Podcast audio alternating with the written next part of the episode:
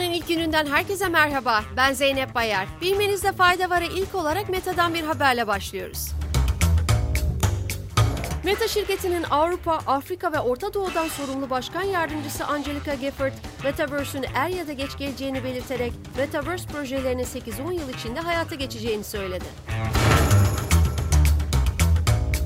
Metaverse'ün tek bir teknoloji olmadığının altını çizen Gifford, projenin internetin yeni hali olduğunu belirtti. Metaverse'ü kısaca internetin iki boyutlu halden üç boyutlu hale gelmesi olarak tanımlayan Gifford, internetin böylelikle daha kapsayıcı bir hale geleceğini anlattı. Sırada Nobel ödüllerine ilişkin bir haberimiz var. Nobel Vakfı 10 Aralık'ta düzenlenecek Nobel ödülleri törenine Rusya, Belarus ve İran'ı davet etme kararının geri çekildiğini duyurdu. Nobel Vakfı 31 Ağustos'ta 10 Aralık'ta yapılacak olan Nobel ödülleri törenine Rusya, Belarus ve İran'ı davet etme kararı almıştı. Bu karar hükümet, muhalefet ve kraliyet ailesinden sert tepkiler neden olmuştu.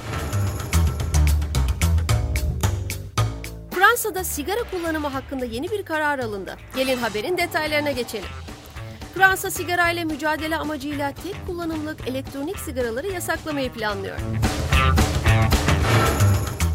Elektronik sigaraların başka hangi ülkelerde yasaklandığını merak edenler için bu tür sigaralara ilişkin Belçika'da çevrim içi satışlar yasaklandı. İrlanda'da yasaklama konusunda ulusal bir istişare süreci devam ederken Almanya'da ise hükümet aromalı e-sigaraları yasakladı. Avustralya elektronik sigaraları yalnızca reçeteyle satma, nikotin içeriğini azaltma ve aromalarını kısıtlama adımları attı. Yeni Zelanda'da tek kullanımlık elektronik sigaraların çoğunluğunun yasaklanması ve çocuklara yönelik pazarlamanın kısıtlanmasıyla benzer adımlar atıldı. Covid-19 salgınına ilişkin bir haberle devam ediyoruz. Dünya Sağlık Örgütü COVID-19 vakalarında Ağustos'ta bir önceki aya kıyasla %38 artış yaşandığını, dünya genelinde ise 1,4 milyonun üzerinde vakanın rapor edildiğini duyurdu.